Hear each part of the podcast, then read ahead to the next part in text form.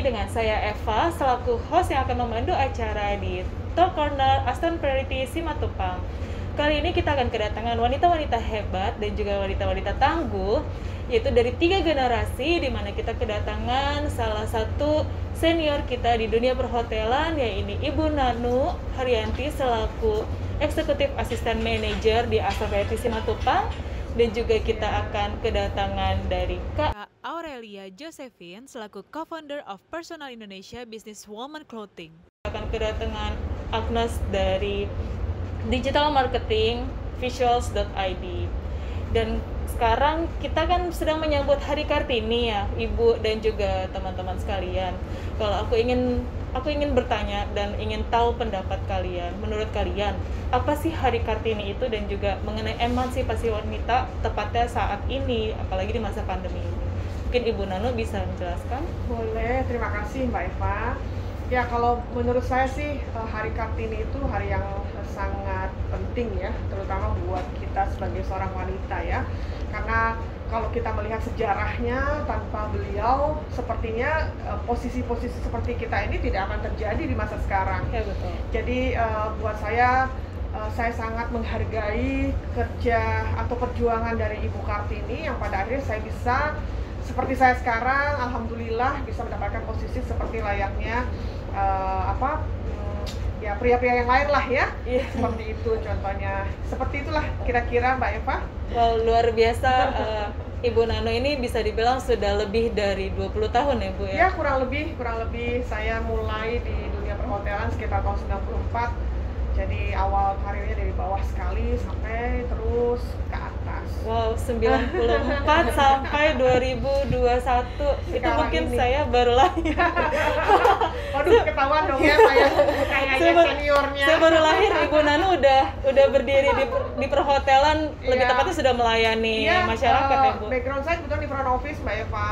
Mbak Mbak semuanya. Jadi memang jadi reception lah yang eh, sekarang ada di depan check in check out, kadang dikomplain sama tamu, tapi happy, eh, I'm happy karena eh, memang basic saya sekolah juga di perhotelan.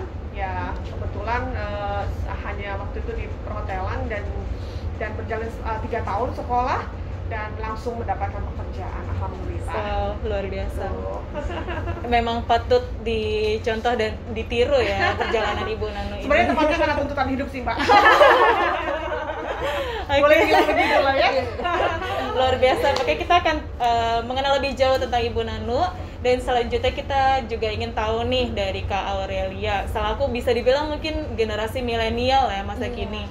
Seperti apa sih menurut menurut kamu nih Kartini itu? Kalau menurut aku Kartini itu tuh eh, adalah hari yang di mana kita tuh sebagai wanita Indonesia harusnya tuh merasa bangga dan juga merasa bersyukur banget karena zaman dulu aja eh, yang bisa sekolah itu kan cuman pria dan juga wanita Iya. bangsawan Ya, kan. betul. Jadi eh, dan kita eh, dan karena perjuangan beliau kita tuh sekarang wanita Indonesia itu bisa berkarir Iya, iya. di bidangnya masing-masing kayak mungkin di bidang fashion atau di bidang bisnis, di bidang eh, olahraga mungkin dan juga di bidang-bidang lain. Jadi kita tuh harus merasa bersyukur banget ya karena ki- dengan perjuangan beliau kita tuh ada, kita tuh bisa eh, apa namanya bisa belajar. Jadi dan kita tuh bisa menjadi seperti sekarang ini. Yap. Kayak Wow. gitu sih aku. Keren ya, walaupun masih muda tapi sudah berpikir eh, gimana kita bisa terus berkarya apalagi Iya, benar. di saat sekarang ini kan kita bisa kita bisa memilih eh, kita mau ke mana fashion kita mau ke mana fashion kita mau ke mana Iya. Dan itu keren banget sih dan juga mungkin kak Agnes Iya. kalau kak Agnes kan bisa dibilang generasi menengah nih Iya. di antara kita menengah ya Makanya kalau menurut kak I see. Agnes sendiri seperti apa sih hari Eh, kartini Hari? Kartini ini ya. Kalau bagi saya pribadi sebenarnya ini adalah momentum sih. Momentum di mana eh, kita sebagai perempuan itu kita bisa saling support. Kalau istilahnya sebenarnya woman support woman ya. Betul. Kayak gitu sekarang. Jadi eh, dengan kondisi yang ada saat ini, kebetulan saat ini lagi pandemi juga. Jadi sebisa mungkin gimana kita sebagai perempuan bisa saling bantu satu sama lain, saling kolaborasi. Iya. Kurang lebih seperti itu sih Mbak kalau dari saya. Oh betul setuju Iya, banget. Memang emang sekarang tuh kita harus ditumbuhkan rasa kol apa ya rasa support satu Iya. dengan yang lain. Kita bisa kolaborasi. Bahkan antar industri pun aja kita sekarang bisa berkolaborasi. Nggak cuma sekedar mikirin harus sama yang ini ataupun hanya yang itu aja, Iya, tapi iya. semua sekarang kita saling support. Wow, luar biasa ya Hari Kartini menurut tiga generasi yang luar biasa ini. Oke, selanjutnya kita akan bahas apa aja. Kita akan membahas mengenai pengalaman-pengalaman eh, dari tiga generasi wanita-wanita hebat ini seperti apa sih. Selanjutnya di Talk Corner Asan Simat.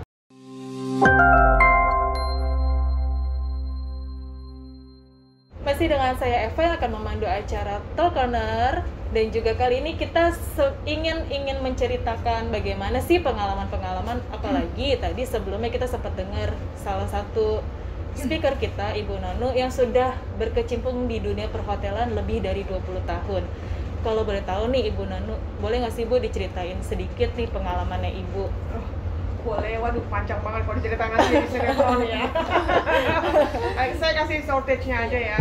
Tapi yang pasti eh, saya berkarir di dunia perhotelan. Entahlah kenapa saya suka perhotelan karena sebelumnya saya ceritakan balik lagi ke awal ya bahwa dulu eh, orang tua saya sering sering apa sering banget traveling dan stay di hotel. Jadi saya merasa senang aja, oh di hotel kayak, wah bagus banget ya, ada AC-nya dingin ya kan, Iya. terus tempat tidurnya bagus, lobbynya bagus, megah. Dari situ saya pengen kok kayaknya eh, enak ya kerja di hotel. Petugas-petugasnya pakai jas semuanya ya. Eh, jadi saya kepengen. Pada akhirnya setelah saya selesai ku- eh, apa SMA, saya pengen ke eh, kuliah perhotelan. Dari situ beranjaklah saya training seperti biasa ya. Kalau training ada training di se- sebelum selesai kuliah. Setelah itu langsung mendapatkan pekerjaan di salah satu hotel di Jakarta Barat. Waktu itu yang termegah pada zamannya. Pada zamannya karena pada saat itu belum ada hotel-hotel seperti Asal Simatupang ini. Jadi yang pada saat itu yang megah yang itu alhamdulillah keterima di situ sebagai uh, concierge awalnya. Setelah itu uh, merambah lagi ke hotel uh, operator yang lebih besar.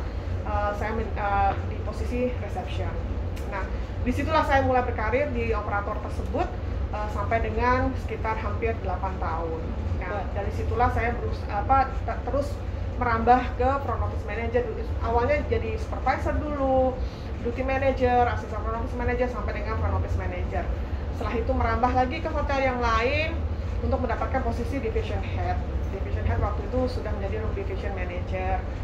Mana di, di hotel yang cukup eh, sama operatornya tapi mungkin agak sedikit slightly eh, lebih kecil bintangnya dari situ room division manager merambah lagi menjadi uh, untuk division head yang kedua yaitu sebagai orang kedua di dalam hotel tersebut juga tapi bukan EAM tapi uh, istilahnya GSM guest service manager. Nah setelah itu saya mencoba karena sudah merasa agak sedikit bosan di hotel uh, kita coba melangkah kepada dunia yang lain. Itu properti uh, di mana sebagai uh, apa seperti building manager manager uh, manager lah ya.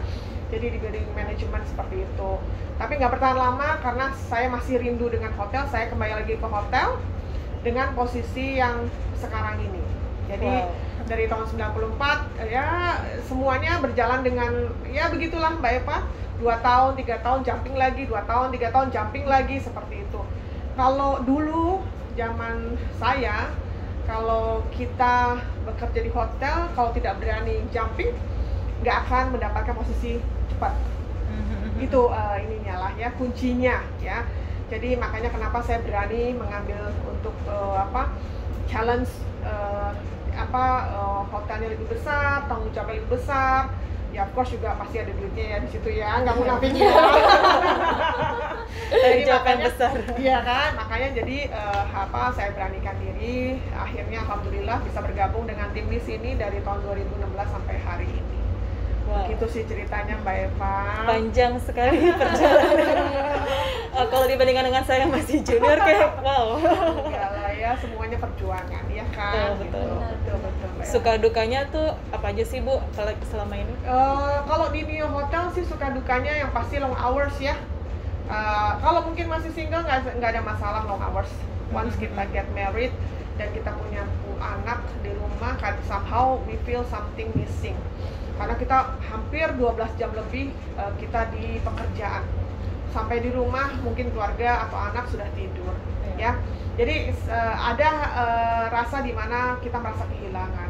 Itu sih pahitnya ya. Mhm. but the things that yang yang yang kita yang saya syukuri adalah eh, eh, apa ya saya tetap bisa membagi waktu antara eh, pekerjaan dengan seorang ibu. Itu yang terpenting ya karena kalau enggak waduh anak saya nanti diurus sama siapa.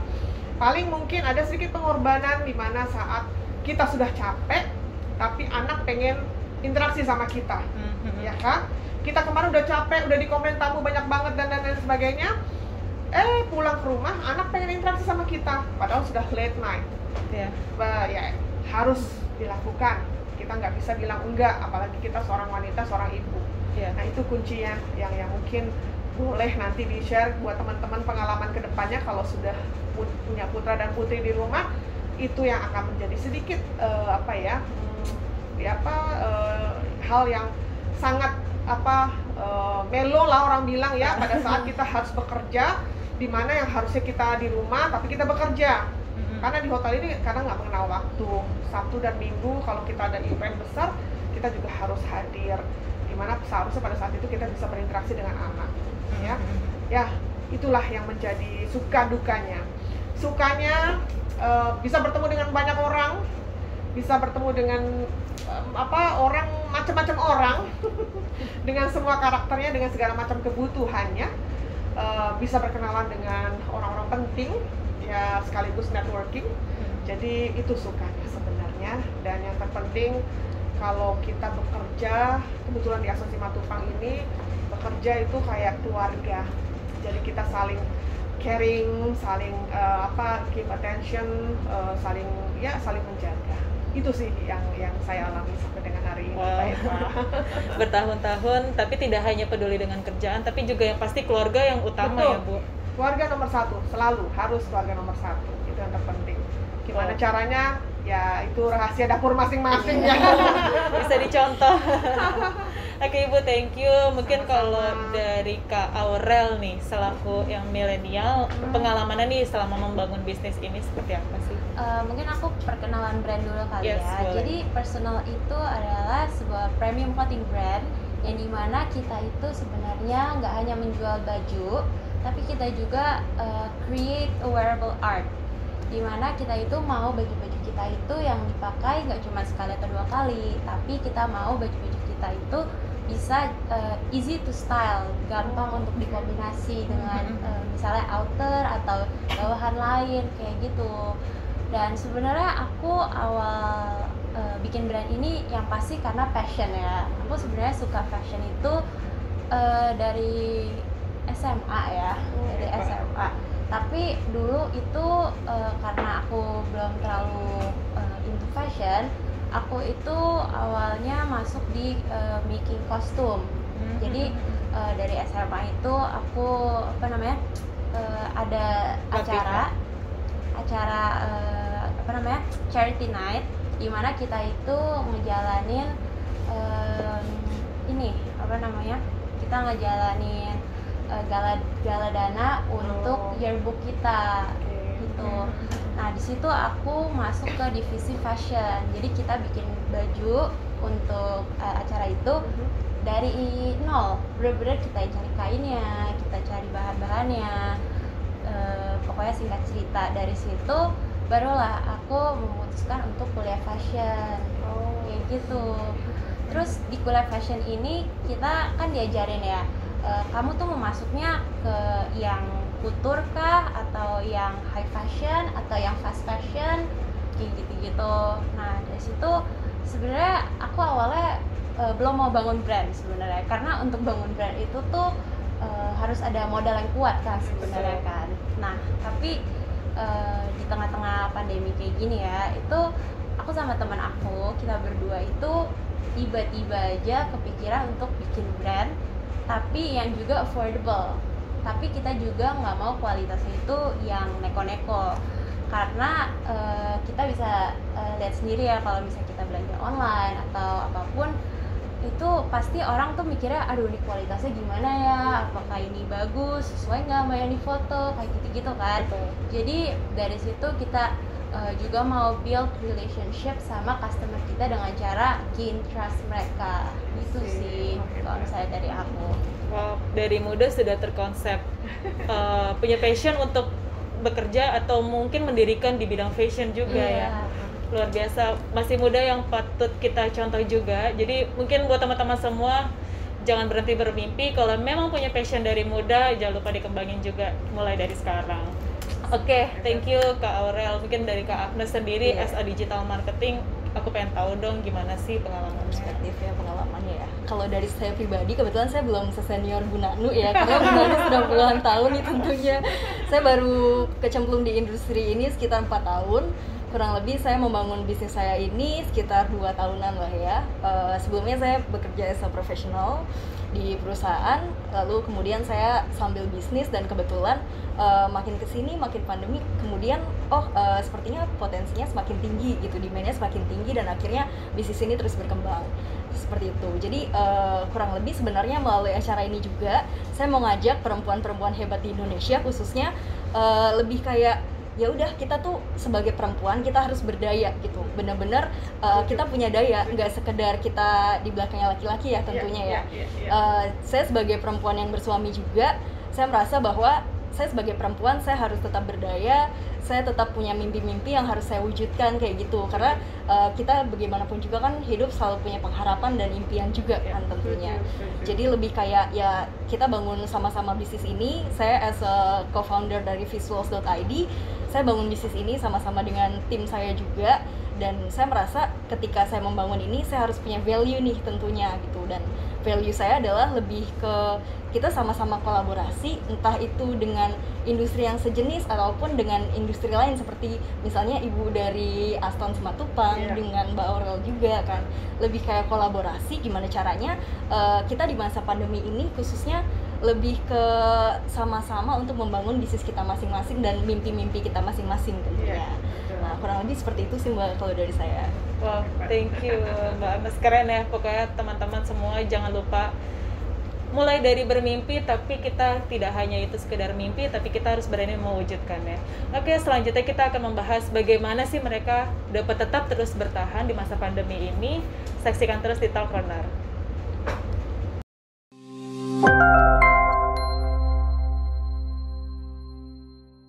Masih di Talk Corner Aston Priority Simatupang.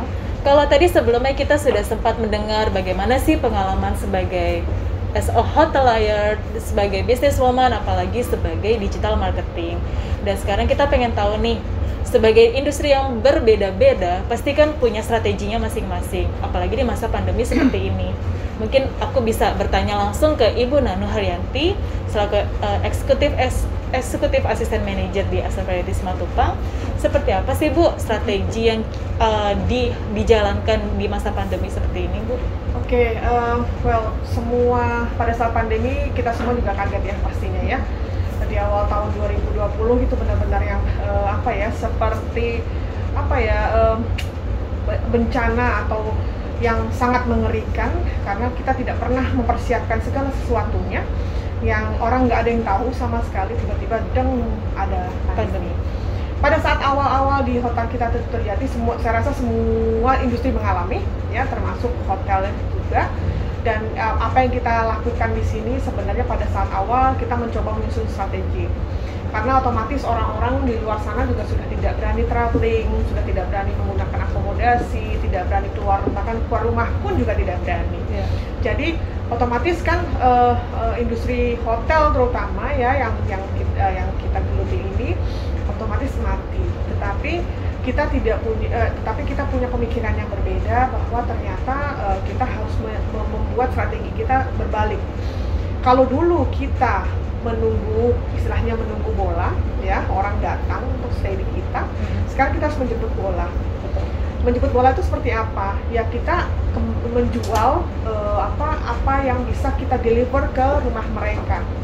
Yang bisa kita deliver apa? Makanan food and beverage. Jadi itu yang kita jual. Nah jadi dari situ kita mencoba untuk memberikan eh, penawaran-penawaran eh, spesial ya walaupun dengan harga yang sangat ekonomis ya. Kalau dibilang dengan harga hotel uh, jauh banget karena kita yang penting kita mengambil volume karena dengan dengan dengan begitu kita bisa tetap bertahan uh, sampai dengan hari ini. Alhamdulillah di awal-awal tahun 2020 yang kita lagi kencang apa uh, pandemi lagi kencang-kencangnya, kita cukup bisa mengcover uh, istilahnya uh, apa namanya uh, operasional hotel kita termasuk gaji-gaji karyawan dan biaya-biaya uh, yang lain yang timbul selama uh, ini beroperasi ya kita tidak tutup alhamdulillah dibandingkan dengan hotel-hotel yang lain mungkin masih ada beberapa yang lebih suffer dibandingkan kita. Tetapi kita berusaha untuk untuk tetap bertahan dengan cara-cara seperti itu. Kita kerahkan semua yang namanya uh, marketing kita untuk memberikan promosi. Kita uh, apa uh, share semua informasi dengan sosial media.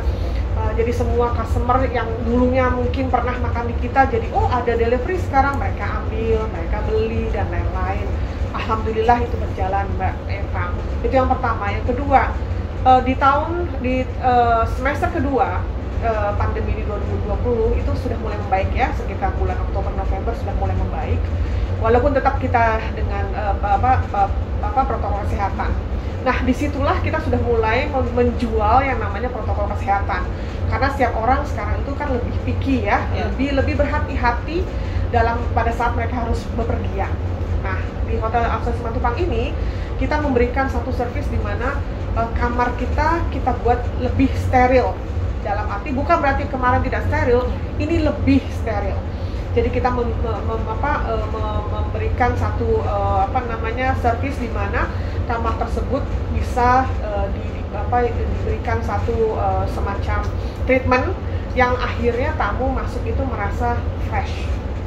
Itu yang kita jual saat ini yang kedua kita juga memberikan uh, apa posisi-posisi di mana yang dibutuhkan untuk protokol kesehatan seperti hand sanitizer di mana-mana kalau mbak-mbak uh, semua nanti ke bawah atau sekitar sini banyak sekali kita siapkan hand sanitizer. Yang ketiga seperti ada entrance gate-nya yang kita lengkapi dengan uh, apa temperatur check. Uh, di dalam lift juga kita siapkan social distancing dan yang terutama pada saat mereka melakukan event di tempat kita itu semua juga melalui protokol kesehatan ya uh, kita juga uh, sesuai dengan arahan pemerintah kita juga tidak bo uh, boleh memberikan fasilitas full untuk meeting hanya 50 persennya itu pun kita lakukan dengan tetap menjaga uh, protokol kesehatan. Dan sampai dengan hari ini Alhamdulillah Mbak Eva, hotel kita mempunyai ranking yang cukup tinggi uh, di antara grup kita sendiri, yaitu oh. kebetulan Aston itu di bawah Archipelago Group. Jadi kita kita uh, yang yang tertinggi untuk saat ini, alhamdulillah. Uh, itu keren sekali. Itu. Jadi bisa dibilang selama di masa pandemi ini tapi kita tidak hanya sekedar tidak ada usaha tapi kita Betul, justru kita, kita usaha. justru kita memberikan pelayanan yang lebih betul. lebih memberikan kenyamanan kalau, kepada tamu. Betul. Kalau boleh saya sampaikan juga sales kita terlalu terdahulu malah kita kontak ibu-ibu rumah tangga hmm. sekitaran sini yang membutuhkan makanan pada saat itu ya.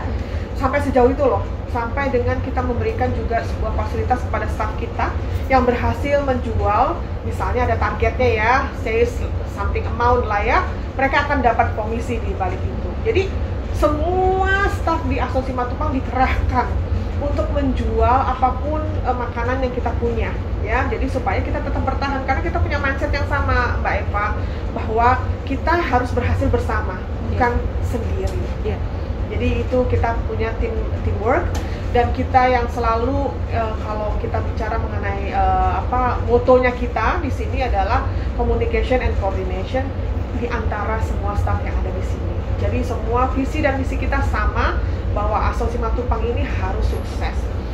Dengan Asosiasi Matupang sukses berarti semua staff yang ada juga semua sejahtera itu arahnya sih Mbak Eva. Setuju.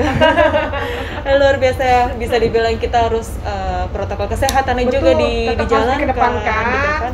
Uh, harus banget itu karena untuk saat ini terutama hotel menjual protokol kesehatan harus oh. karena kalau kita tidak menjual protokol kesehatan kita nggak akan bisa leading itu sih intinya betul teman-teman jangan lupa ke Aston Simatupang biar tahu protokol kesehatannya seperti apa. Dan layanannya juga seperti apa. Dijamin. Apalagi ada Bu Nano ya. Oke okay, thank you Ibu. Terima kasih. Next ke Aurel. Gimana sih strategi kakak nih selama sebagai bisnis bisnis uh, fashion gitu? Gimana sih supaya tetap tetap uh, eksis gitu? Kalau misalnya dari aku dari personal itu sebenarnya kita itu berdiri di bulan November 2020 Hmm. which is di mana uh, itu tuh masih pandemi ya masih uh, walaupun udah turun pande uh, apa namanya uh, angkanya tapi tetap aja itu sebuah kekhawatiran ya sebenarnya. Karena uh, tapi di situ tuh kita ngelihat celah. Kalau misalnya sekarang itu orang-orang sudah beralih ke online sudah yang nggak bisa ke mall dan juga uh, banyak kan uh, cewek-cewek milenial terutama ya itu kebanyakan sekarang scrolling scrolling dari Instagram atau enggak dari mungkin racun-racun TikTok gitu ya gitu sekarang lagi zaman TikTok Iya, sekarang lagi zaman TikTok gitu. Nah, kita ngelihat celahnya di situ, di mana oh kalau misalnya eh, kita bikin brand sekarang ini, kita tuh eh, bisa loh untuk maju kayak gitu. Dan baju itu kan sebuah apa namanya kebutuhan yang esensial ya, betul dan itu tuh Mendasar. kebutuhan yang mendasar. Jadi eh, kita ngeliat celahnya sih di situ dan eh, karena kita ini masih baru banget, sebenarnya strategi kita sih lebih ke online ya, karena kita itu mencoba di omni eh, marketing, omni channel marketing, kita coba juga di e-commerce kayak gitu sih kalau misalnya dari kita. Dan kita juga eh, lebih ke eh, lagi molding brand image kita supaya customer itu tuh gain trust sama kita. Karena customer itu heroes kita kalau misalnya kita bisa bilang. Mm-mm. karena eh, dengan mereka beli produk kita kita juga bisa maju. Tapi kita juga nggak mau memberikan kualitas yang Biasa-biasa jelek. aja, iya iya. kita juga mau memberikan eh, kebahagiaan buat customer. Jadi win-win solution. Kayak gitu sih. Iya, benar luar biasa ya keren banget Eh, walaupun bisa dibilang baru merintis tapi Iya. sudah sudah eh, memahami bagaimana nih kita bisa masuk ke di ke TikTok ataupun mungkin ke online online yang lainnya Iya. juga memang bisa dibilang kita harus melihat peluang ya gitu untuk betul di masa saat ini gitu Mm-mm. Oke Kak Agnes, kalau tadi kita menyinggung soal uh, online, Hmm. apalagi kan bisa dibilang kan di masa pandemi ini kan semua beralih ke online. betul Orang mungkin takut ke mall, bukanya handphone gadget, atau Benar. mungkin uh, sama mau lihat apa uh, hotel gitu, mungkin langsung beralihnya ke online juga Betul. kayak gitu, website ataupun mungkin di Traveloka dan sejenisnya gitu. Kalau kita melihat saat ini, uh, boleh tahu nggak sih as a digital marketing seperti apa sih strategi yang memang mungkin bisa kita kembangkan atau bisa berlaku untuk semua industri yang lain juga buat teman-teman yang mungkin lagi mengembangkan bisnisnya juga. gitu. Kalau dari saya pribadi memang pandemi ini sebenarnya membuka mindset kita bersama ya bahwa e, bekerja itu nggak selalu harus dari kantor gitu full gitu kan. Dulu kita mikir e, perempuan yang berkarir itu harus full di kantor. Tapi Iya. ternyata pandemi ini merubah mindset kita semua bahwa ternyata kita bisa loh e, sekali-sekali kita work from home sekali-sekali kita work from office Iya. kayak gitu. Ya kan? Jadi e, separuh-separuh ternyata kita bisa gitu. Nah untuk strategi-strategi secara spesifik sebenarnya bergantung dari industri masing-masing ya mbak kalau dari saya pribadi. Eh, tapi in general sebenarnya pemanfaatan sosial media ini eh, maka kemudian tercipta visuals.id adalah eh, kami dari visuals sama-sama akan mengembangkan mimpi-mimpi nggak cuma dari sisi agency aja tapi juga dari sisi brand kayak gitu. Jadi misalnya eh, tadi Kak Aureli cerita bahwa oh lagi mau merintis bisnis nih kayak gitu. Terus dari Bu Nanu juga cerita oh gimana caranya nih eh, ngembangin Aston ini supaya eh, lebih hype lagi nih tentunya gitu dengan pemanfaatan sosial media gitu.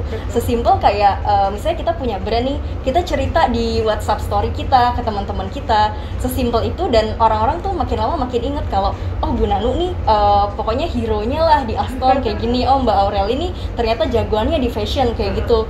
Eh, sebenarnya gambaran-gambaran seperti itu yang bikin mindset orang bahwa oh ketika inget Mbak Aureli inget fashion kayak gitu. Jadi eh, once ketika orang nanti cari brand fashion nanti carinya Mbak Aureli dulu nih Iya. gitu. Lebih ke ke situ sih. Sebenarnya selain daripada pemanfaatan sosial media kita juga bisa memanfaatkan teman-teman terdekat kita juga lingkungan keluarga kita juga. Jadi misalnya Mbak Aureli punya adik atau kakak atau mungkin saudara nanti bisa bantuin juga nih promosiin lewat WhatsApp story misalnya atau enggak uh, di Instagram Story itu juga bisa sih kayak gitu. Jadi uh, sebenarnya banyak banget tools-tools organik yang bisa kita pakai gitu. Tanpa kita harus bayar siapa lah, let's say influencer atau siapa kayak gitu.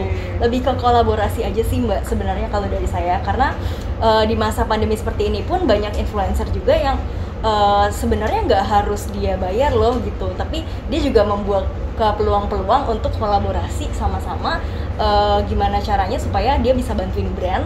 Dari brand image dia juga sebagai influencer dia juga ikut naik. Nah kurang lebih seperti itu strateginya kalau dari saya. Wow bisa dibilang dari yang terdekat dulu dari Iya. rekan-rekan dulu Iya, ya iya, memang kenal, sih betul. betul betul jadi dari teman-teman dekat akhirnya kita mungkin berani untuk lebih memperluas lagi mungkin lebih ke sosial media atau bisa kita manfaatkan uh, bisnis marketing yang lain Iya. lagi strategi marketing yang lain lagi betul betul Well, semoga teman-teman bisa terinspirasi dari obrolan-obrolan kita juga dan juga apalagi sih akan kita bahas saksikan terus di Talk Corner Aston Variety Simatupang.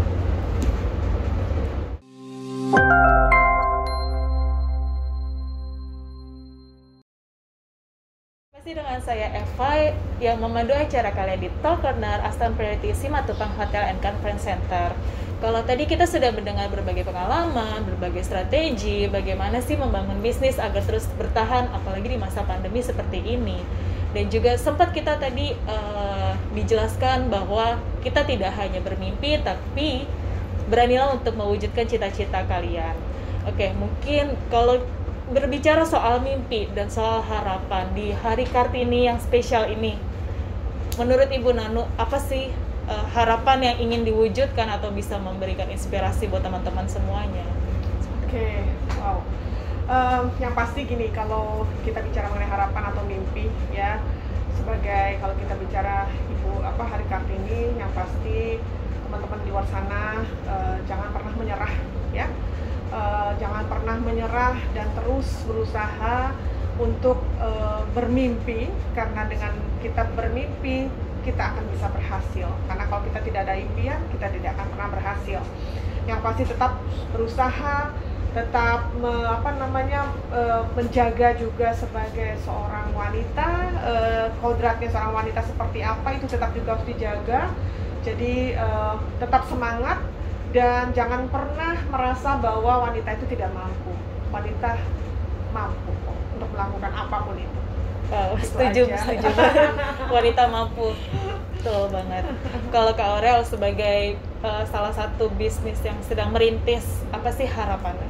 Eh, harapan aku sih ke depan semoga lebih banyak lagi wanita-wanita eh, di luar sana yang bisa mewujudkan impiannya. Apa pun itu impiannya mulai mungkin eh, mau berkarir atau misalnya mau menjadi wanita rumah tangga ataupun eh, apa pun yang dipilih eh, semoga eh, itu bisa terwujud dan juga eh, nantinya ke depannya itu bisa menjadi wanita-wanita hebat Indonesia bisa melahirkan wanita-wanita hebat di luar sana. Luar biasa. Contohnya seperti teman-teman kita.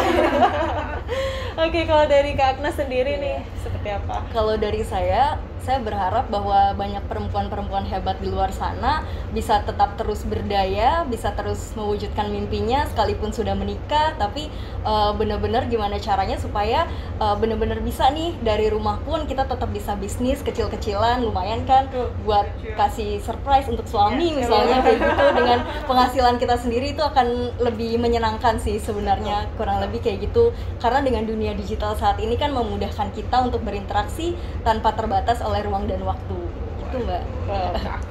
Pokoknya semua dari di dunia digital kita bisa tetap bersosialisasi. Ya.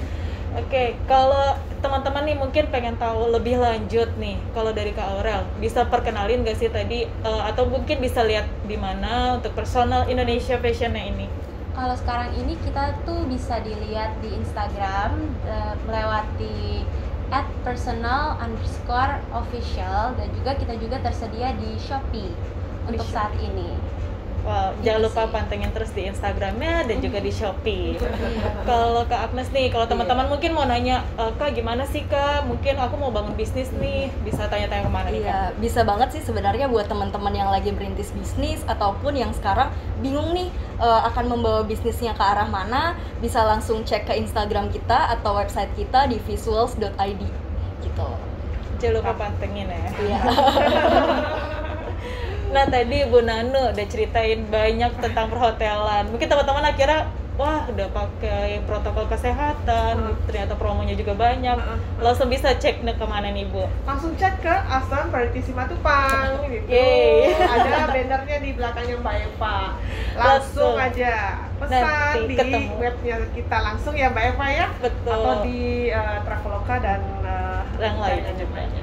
Jangan lupa juga cek di Aston Simatupang, di website kita juga, dan juga pasti ada Ibu Nanu Haryanti.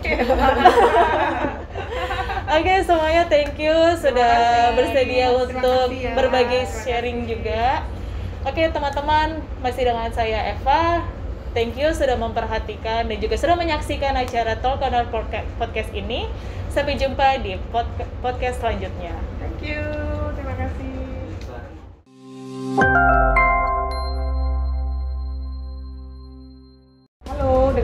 Dari Aston Simatupang. Saya Aurel, co-founder dari Personal. Saya Agnes, co-founder dari visuals.id. Kami mengucapkan Selamat Selamat Hari Hari Kartini untuk wanita hebat Indonesia.